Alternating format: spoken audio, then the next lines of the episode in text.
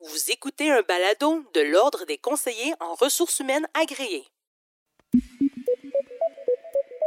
Bienvenue à RH le balado, où l'on analyse et échange sur des réalités actuelles et parfois tabous du monde du travail ayant un impact direct sur les humains et leurs activités professionnelles.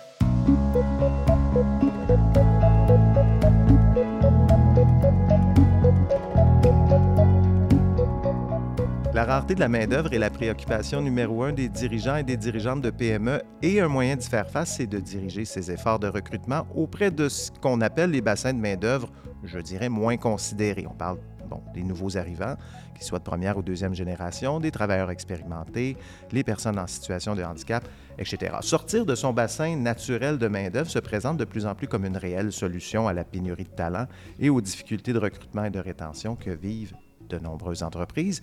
Et pour nous en parler, on reçoit aujourd'hui Mme Brigitte Lavallée, la fondatrice d'Aventuranza Communication et de R2 Management, qui cumule plus de 25 ans d'expérience en consultation auprès des organisations. Bonjour, Mme Lavallée. Bonjour. Bon, l'inclusion au travail, la place de la diversité, c'est votre champ de prédilection depuis de nombreuses années. Ça fait donc longtemps que vous parlez de l'enjeu de diversité. Avez-vous l'impression que les oreilles sont plus attentives en 2022 par rapport à cette question-là? C'est clair que les oreilles sont plus attentives, là, pour toutes sortes de raisons. Euh, pendant la pandémie, il y a eu euh, différents événements sociaux hein, qui ont attiré l'attention et qui, euh, qui ont éveillé les, les esprits sur le racisme et la discrimination. Mm. Donc, ça, je pense que ça a fait, ça a fait son chemin. Évidemment, dans un contexte de pénurie de main-d'œuvre, là, c'est aussi ce qu'on, ce qu'on amène aux entreprises, c'est de dire, bien, il faut ouvrir vos horizons là, mm. et commencer à regarder euh, tous les bassins de main-d'œuvre qui sont disponibles. On parle de, je ne sais pas s'il y a eu des études, quand on parle de ces, de ces bassins-là là, qui sont moins considérés, là, euh, est-ce qu'on a des chiffres? Ça représente combien de gens, cette main-d'œuvre-là? -là, Je n'ai pas de chiffres comme tel. Ce que je peux vous répondre, c'est que euh, dans la stratégie de la main-d'œuvre du Québec, là, qui a été faite en 2018-2023, euh, qui couvrait 2018-2023, mm-hmm. on disait que dans les dix prochaines années, c'est-à-dire jusqu'en 2028, on allait avoir 1,4 million de postes à pourvoir.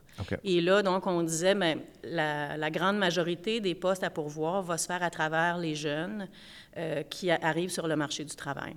Euh, ensuite, on a dit 22% de nouvelle immigration parce qu'on a déjà beaucoup de personnes immigrantes qui sont euh, sur place, mais nouvelle immigration. Puis après ça, euh, d'aller chercher les bassins de gens qui, soit qui sont des retraités ou soit qui sont euh, dans, des bassins où est-ce qu'il y a plus de chômage ou est-ce qu'il y a plus d'aide sociale. donc, c'est plus dans cet ordre-là. Donc, je vous dirais 1,4 million de postes à pourvoir entre 2018 et 2028. Ça donne une idée. On, on, a parlé des gens d'expérience, des gens des aînés, des, gens qui ont pris leur retraite et qui reviennent sur le marché du travail. Ce phénomène-là, le, le voyez-vous qui va gagner en importance ces prochaines années? Oui. Ben, en fait, je le, on le voit dans les commerces, là, euh, où est-ce qu'on a des personnes. On est toujours mieux servi par une personne avec des cheveux gris, d'ailleurs. La notion de service est souvent mieux intégrée. Oui. Euh, mais, euh, mais on a aussi les personnes qui deviennent des consultants soit pour l'entreprise pour laquelle ils travaillaient ou, euh, ou pour d'autres entreprises. Donc, où est-ce qu'on va chercher vraiment leur, euh, leur expérience? Donc, ça dépend de qu'est-ce qu'ils faisaient là, avant de prendre leur retraite. Là, Tout le mhm. monde n'était pas des professionnels avant de prendre leur retraite.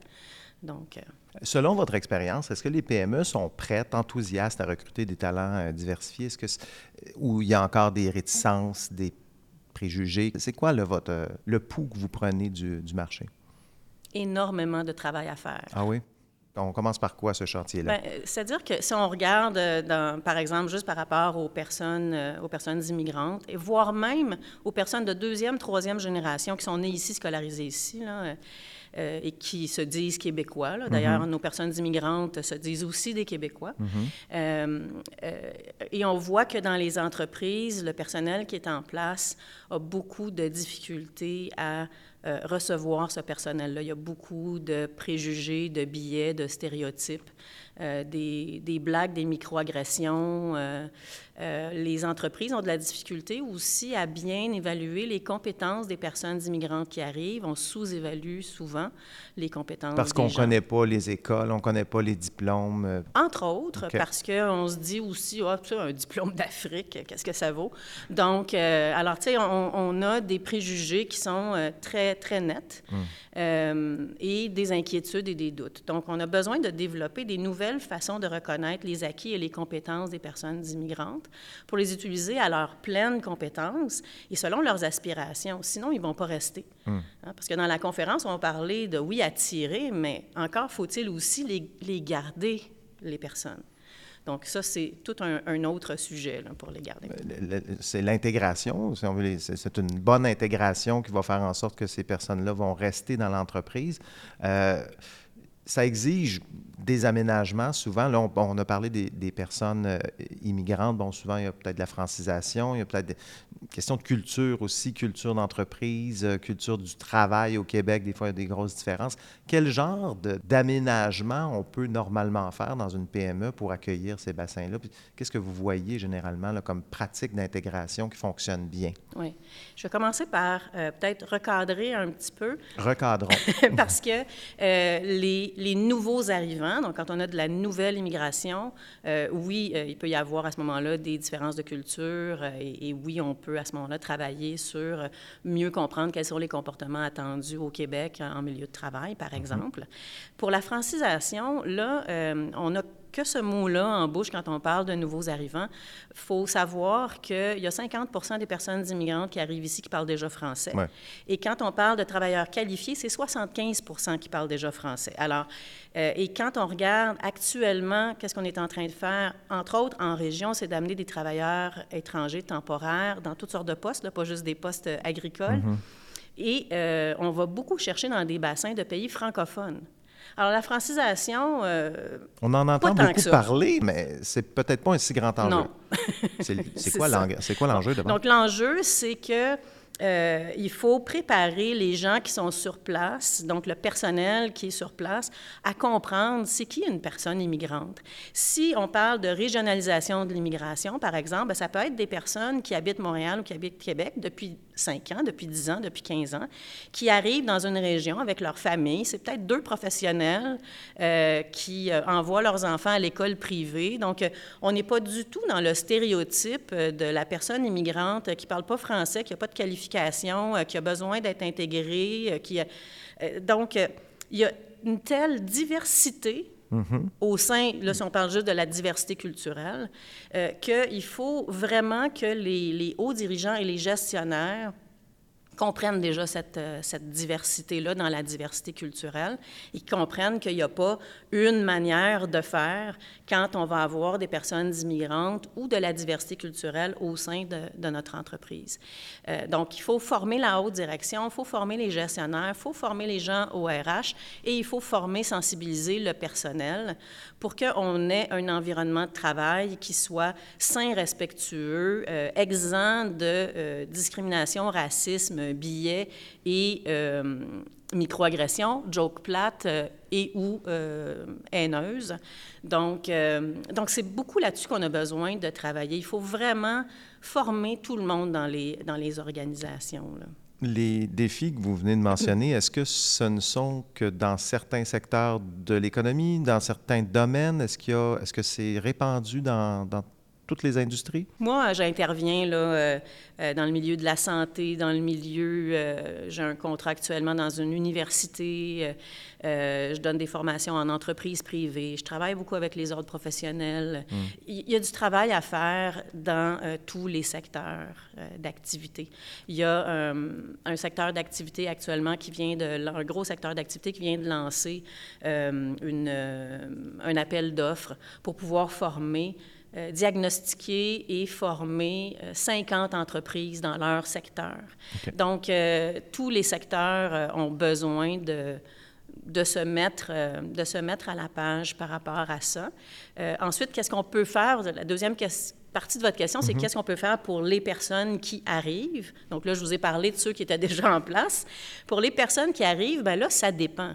Si c'est effectivement un travailleur étranger temporaire qui arrive ici, puis là, il arrive directement dans votre entreprise, là. il n'a mhm. pas, euh, il a pas passé six mois avant à faire d'autres choses, il arrive directement dans l'entreprise, euh, là, oui, il faut s'occuper plus de ces gens-là. Euh, oui, travailler sur l'intégration, en plus de travailler sur l'accueil qu'on leur fait de la part du personnel et des gestionnaires. Euh, bon, s'il y a de la francisation à faire, il y a des programmes qui existent. travailler sur les comportements attendus, tout ça. et puis, quand ce sont des travailleurs étrangers temporaires, par exemple, on peut travailler aussi avec des organismes communautaires euh, dans les régions où est-ce qu'on est, que ce soit sur Montréal ou que ce soit en région. Il y a des organismes qui aident les personnes à euh, se, trouver, euh, se trouver un logement, à trouver une école pour leurs enfants, aller faire les premières épiceries. donc, les, les, choses de base de qu'on parle d'établissement, s'établir. Mais ce qu'on veut faire, c'est vraiment que les gens restent. Alors, pour qu'ils restent, il faut qu'ils se sentent inclus. Donc, on utilise souvent le mot intégration. Mais le mot inclusion va beaucoup plus loin que le mot intégration. Parce que souvent, dans le mot intégration, il y a on veut qu'ils deviennent des gens comme nous. Hein? Qu'ils apprennent à faire comme nous. Mm-hmm. Dans l'inclusion, il y a aussi peut-être qu'ils ont quelque chose à nous contribuer. Peut-être qu'ils ont des idées sur comment on pourrait changer certaines choses dans l'entreprise. parce que ça, c'est l'aspect de la diversité dont on n'a pas parlé. Ça enrichit une entreprise quand on a des gens de différents profils. on a parlé beaucoup de gens qui viennent d'autres pays, mais il y a aussi d'autres générations.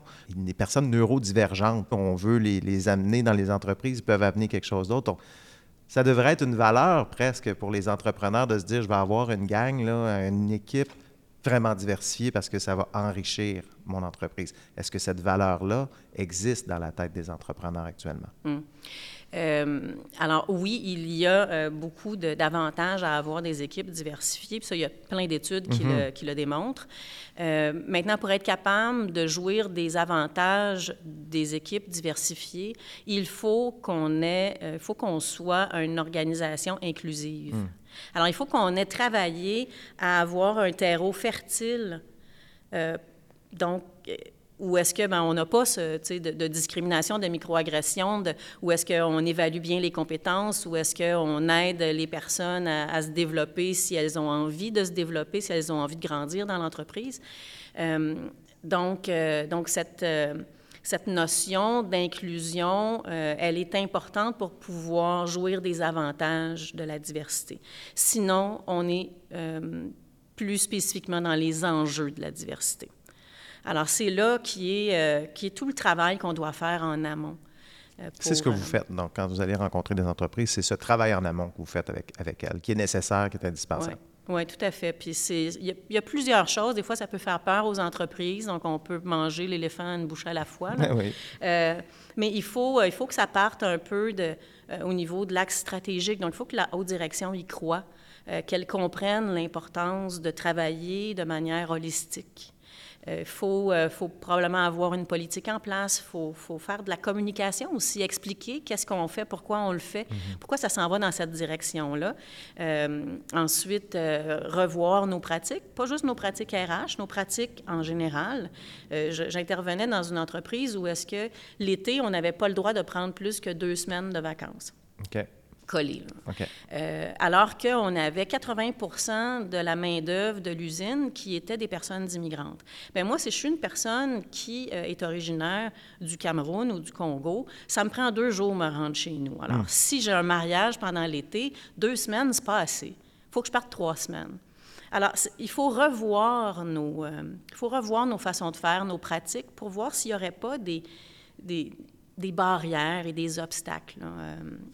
Donc, ça, c'est une chose. Puis après ça, ben, on en parlait beaucoup, des formations, mhm. des activités informelles aussi pour apprendre à se connaître.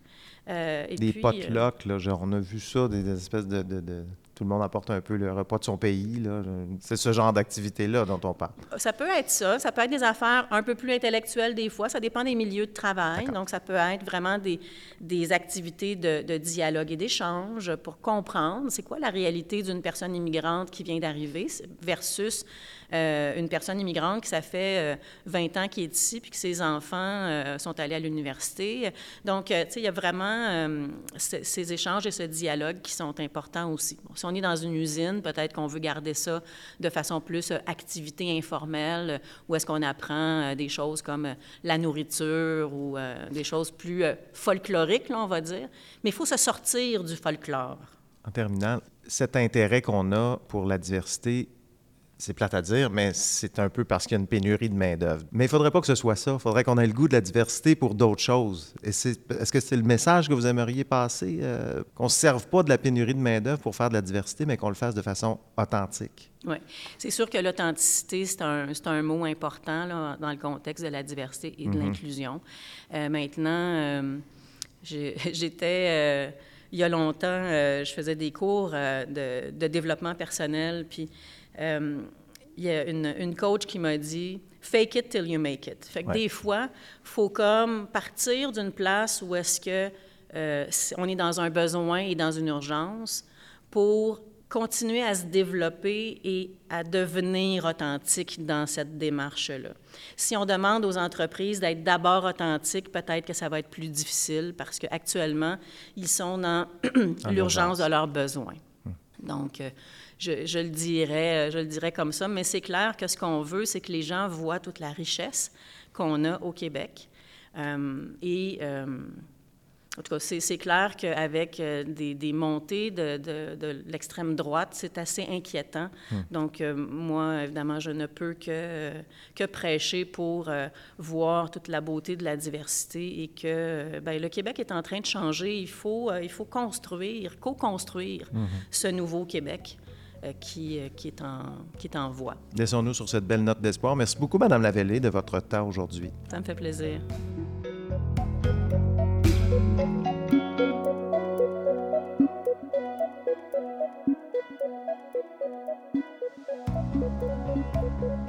Vous pouvez entendre ou réentendre tous les épisodes de RH Le Balado de l'Ordre des conseillers en ressources humaines agréées via les rubriques Balado ou Podcast des plateformes Apple, Google Play et Spotify.